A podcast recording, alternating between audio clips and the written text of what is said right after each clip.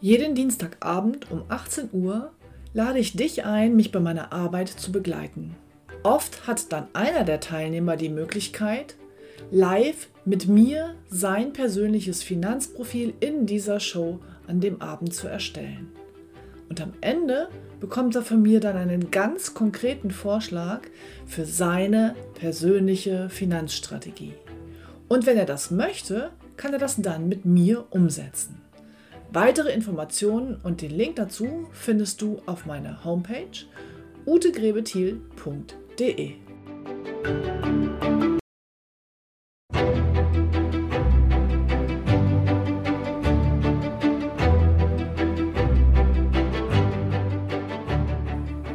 Finanzen verstehen, richtig entscheiden. Der Podcast für Ihre erfolgreiche Finanzstrategie.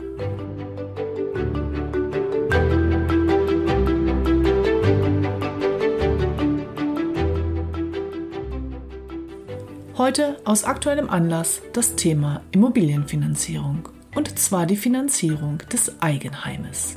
Wie komme ich also möglichst günstig in die eigenen vier Wände?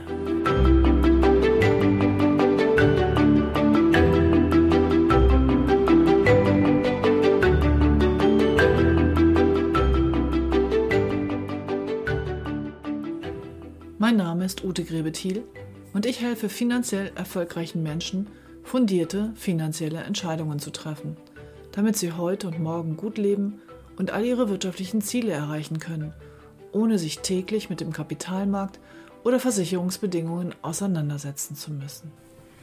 Hallo, herzlich willkommen beim nächsten Financial Friday. Heute habe ich mal das Thema Immobilienfinanzierung dazwischen geschoben, aus ganz aktuellem Anlass. Ich habe nämlich gerade den Fall mit einer Kundin, dass ich eine Eigentumswohnung für sie finanzieren werde. Und dabei ist mir auch noch eine Geschichte aus früheren Jahren eingefallen, und deshalb möchte ich das Thema heute hier für Sie besprechen. Es wird zunächst mal um die Finanzierungsmodelle gehen. Es gibt im Grunde drei Modelle. Die sogenannte Annuität, das ist das ganz normale Bankdarlehen. Das Bauspardarlehen als eine Besonderheit des Finanzierungsdarlehens für die Immobilie und die Tilgungsaussetzung, auch genannt endfälliges Darlehen. Und Sie kennen mich jetzt schon gut genug, um zu wissen, dass es auch hier kein richtig und kein falsch gibt, sondern alle drei Modelle haben, wie meistens im Leben, Vor- und Nachteile. Beginnen wir mit der Annuität. Als ich mein Haus gekauft habe, lagen die Zinsen knapp über fünf Prozent. Haha, da lacht der ein oder andere von Ihnen. Ja, so war das. Was haben wir damals gemacht oder was war die übliche Vorgehensweise, wenn man zur Bank geht? Man geht zur Bank und nimmt ein Darlehen auf. Dann ist in der Regel die Laufzeit so circa dreißig Jahre veranschlagt. In der Regel sollte es bis zum Rentenalter also abbezahlt sein. Man hat dann den aktuellen Zinssatz und da drauf die Tilgungs, äh, Tilgungsleistung. Daraus ergibt sich die monatliche Rate. Bei mir bestand die also aus fünf Komma fünfunddreißig Prozent Zins und dann vielleicht ein Prozent Tilgung. Das heißt, meine Rate lag bei sechs Komma fünfunddreißig Prozent. Gehen wir mal der Einfachheit halber von einem Darlehen von hunderttausend Euro aus, dann hatte ich also sechstausenddreihundertfünfzig Euro jährliche Rate und das dann geteilt durch zwölf. So, jetzt ist es aber nach Adam Riese so, wer von Ihnen Prozent rechnen kann, wenn ich ein Prozent tilge pro Jahr, dann bräuchte ich ja hundert Jahre, um das Objekt zurückzuzahlen. Das kann also nicht sein. Wie funktioniert also die Annuität? Nun ja. Nehmen wir das Beispiel noch etwas einfacher, also sagen wir mal fünf Prozent Zins und ein Prozent Tilgung auf hunderttausend Euro. Das bedeutet, ich zahle fünftausend Euro im ersten Jahr an Zinsen. Stimmt so nicht ganz, denn was passiert, nachdem ich die erste Monatsrate bezahlt habe? Ich habe ja dann schon ein Zwölftel von ein Prozent. Also ein Monatsanteil von einem Prozent Jahrestilgung. Das wären ein Zwölftel von tausend Euro. Sekunde, jetzt muss ich selber mal den Taschenrechner zücken. tausend durch zwölf, dreiundachtzig Euro dreiunddreißig. Das heißt, nach der ersten Monatsrate habe ich ja dreiundachtzig Euro dreiunddreißig getilgt. Das bedeutet, jetzt ist mein Darlehen nicht mehr hunderttausend, sondern nur noch neunundneunzigtausendneunhundert, naja, siebzehn Euro ungefähr. Also etwas weniger. So, und jetzt bezahle ich fünf Prozent nicht mehr auf hunderttausend Euro, sondern auf die neunundneunzigtausendneunhundertsiebzehn Euro. Das bedeutet, meine Zinszahlung geht schon im zweiten Monat runter.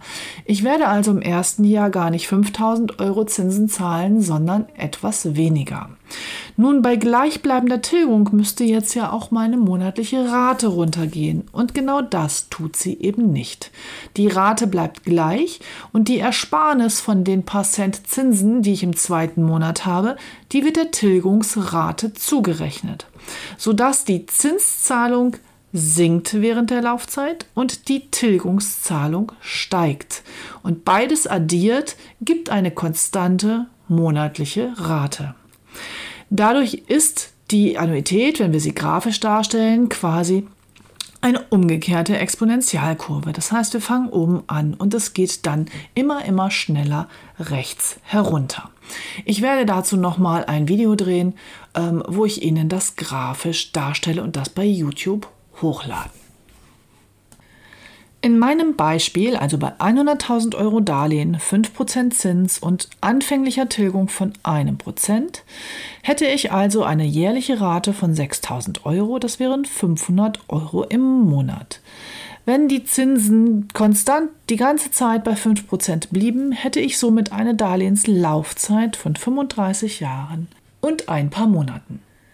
In der aktuellen Zinslandschaft, das heißt bei ein Prozent Zins und ein Prozent Tilgung, hätte ich eine Laufzeit von fast siebzig Jahren.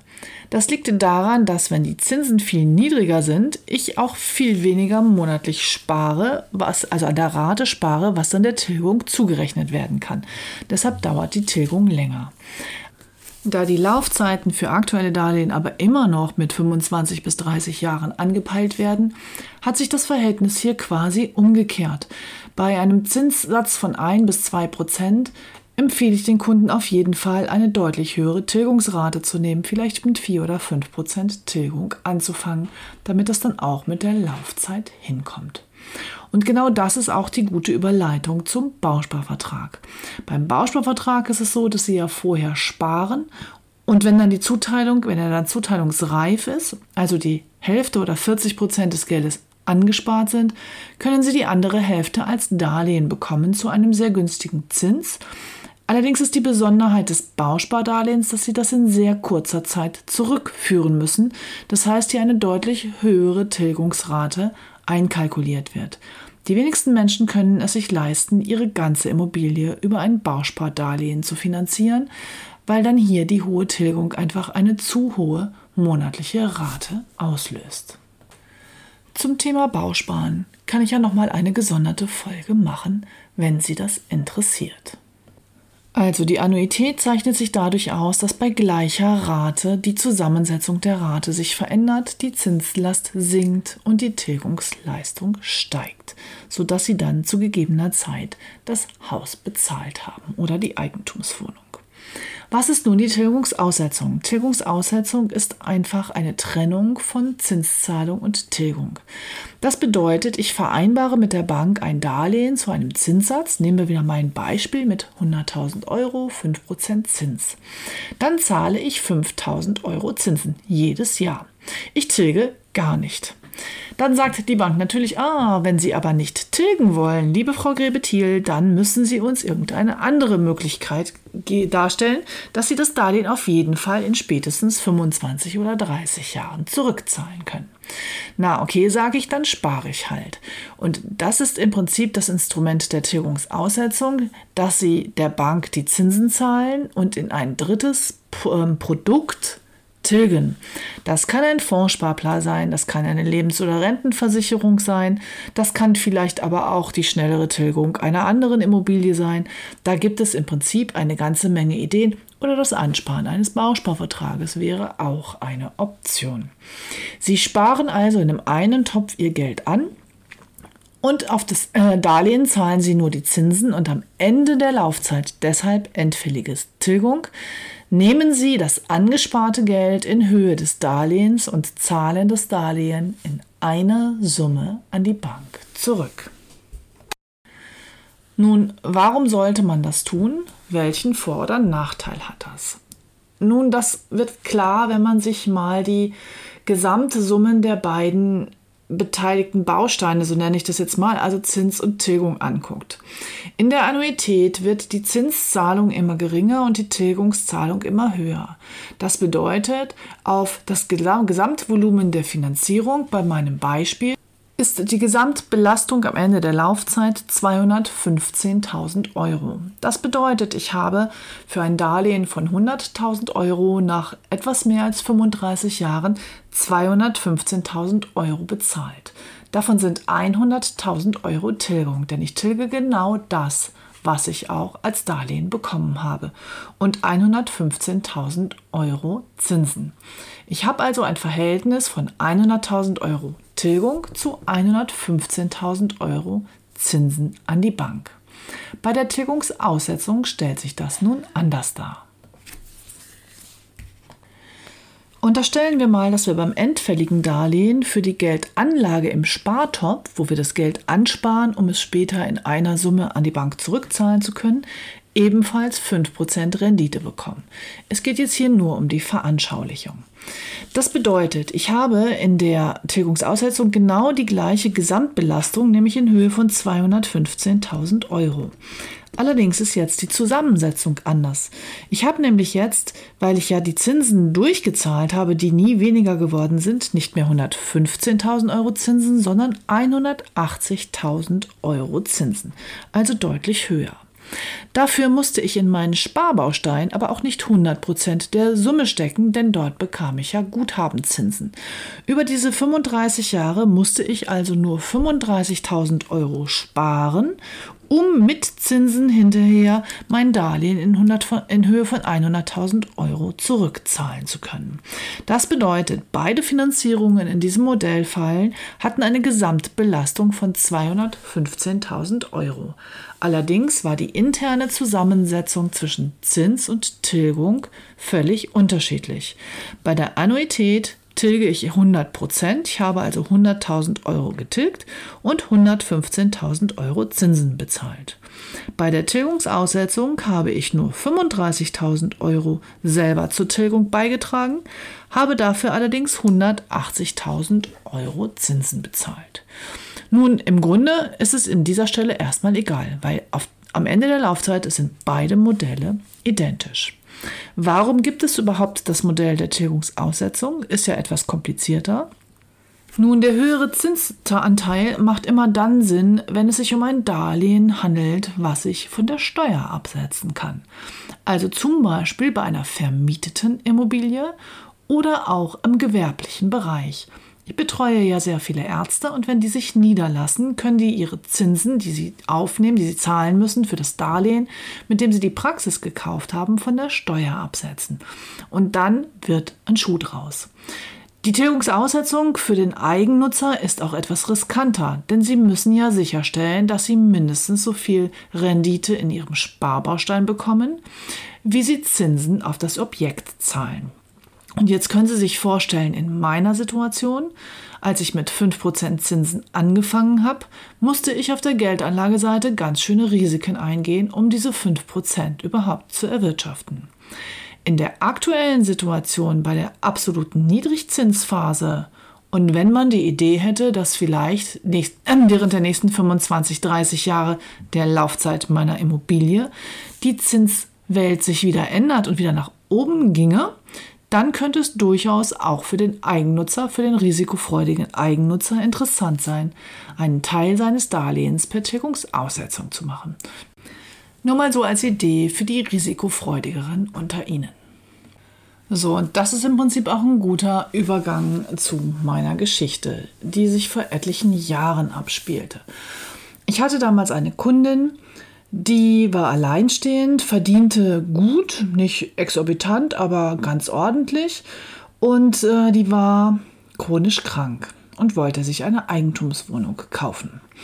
Sie hatte, weil ja M L P-Kundin, seit vielen Jahren eine kapitalbildende Lebensversicherung mit Airbag und Berufsunfähigkeitsrente da dran. Das bedeutet, der Airbag hätte eben in dem Fall, wo sie berufsunfähig geworden wäre, auch die Raten übernommen. Da es noch eine sehr alte Lebensversicherung war, hatte sie auch noch einen hohen Garantiezins. Dreieinhalb oder vier Prozent, das weiß ich nicht mehr so genau. Es ging also in erster Linie damals auch darum, diesen Vertrag auf jeden Fall aufrechtzuerhalten, da sie ja mittlerweile chronisch erkrankt war und so etwas neu auch gar nicht mehr bekommen hätte. Diese Dame wollte nun eine Eigentumswohnung kaufen. Da sie aber auch nun mittlerweile ähm, etwas über vierzig war, irgendwo zwischen Anfang und Mitte vierzig, sollte die Immobilie natürlich auch nach relativ kurzer Zeit, also nach circa zwanzig Jahren, zurückbezahlt werden. Nun, damals habe ich mich mit ihr hingesetzt und habe überlegt, wie es gehen konnte. Mit einer einfachen Annuität und nur zwanzig Jahren Laufzeit, und damals waren die Zinsen wahrscheinlich irgendwas um die drei Prozent, wäre die monatliche Rate so hoch gewesen, dass sie im Grunde nichts anderes mehr hätte machen können, also Urlaubsreisen, Hobby und so weiter. Das wollte sie nicht. Aber sie wollte nun wahnsinnig gern in diese Wohnung ziehen und diese Wohnung gerne kaufen. Also habe ich den Vorschlag gemacht, dass wir die kapitalbildende Lebensversicherung mit den Rückkaufswerten da drin als Tilgungsinstrument abtreten und betrachten. Das hätte Folgendes bedeutet: Sie hätte auf ihr Bankdarlehen eben eine geringere Tilgung gehabt. Wahrscheinlich hätten wir zwei Bausteine gemacht. Einen Baustein, der als Annuität getilgt wurde, und einen Baustein gegen die Lebensversicherung. Und dann wäre eben nach zwanzig Jahren, wenn sie etwas, also weiß ich nicht mehr, sechzig, fünfundsechzig in dem Alter, wäre die Lebensversicherung ausgezahlt worden, und dann hätte sie damit ihre Restschuld getilgt und sie hätte die Wohnung gehabt, sie hätte die Rate tragen können. Das hätte alles wunderbar gepasst. Dann ist diese Kundin zu ihrer Steuerberaterin gegangen. Und dann hat die Steuerberaterin etwas gemacht, was in dem Moment einfach sehr unglücklich war. Die Steuerberaterin hat nämlich pauschal gesagt, Tilgungsaussetzung gegen Lebensversicherung für Eigennutzer lohnt sich nicht. Punkt. Nun, ich habe Ihnen vorhin vorgerechnet, dass das riskanter ist und dass es sich wahrscheinlich nicht lohnt für einen Eigennutz. Also fachlich hatte die Dame, die Steuerberaterin, völlig recht.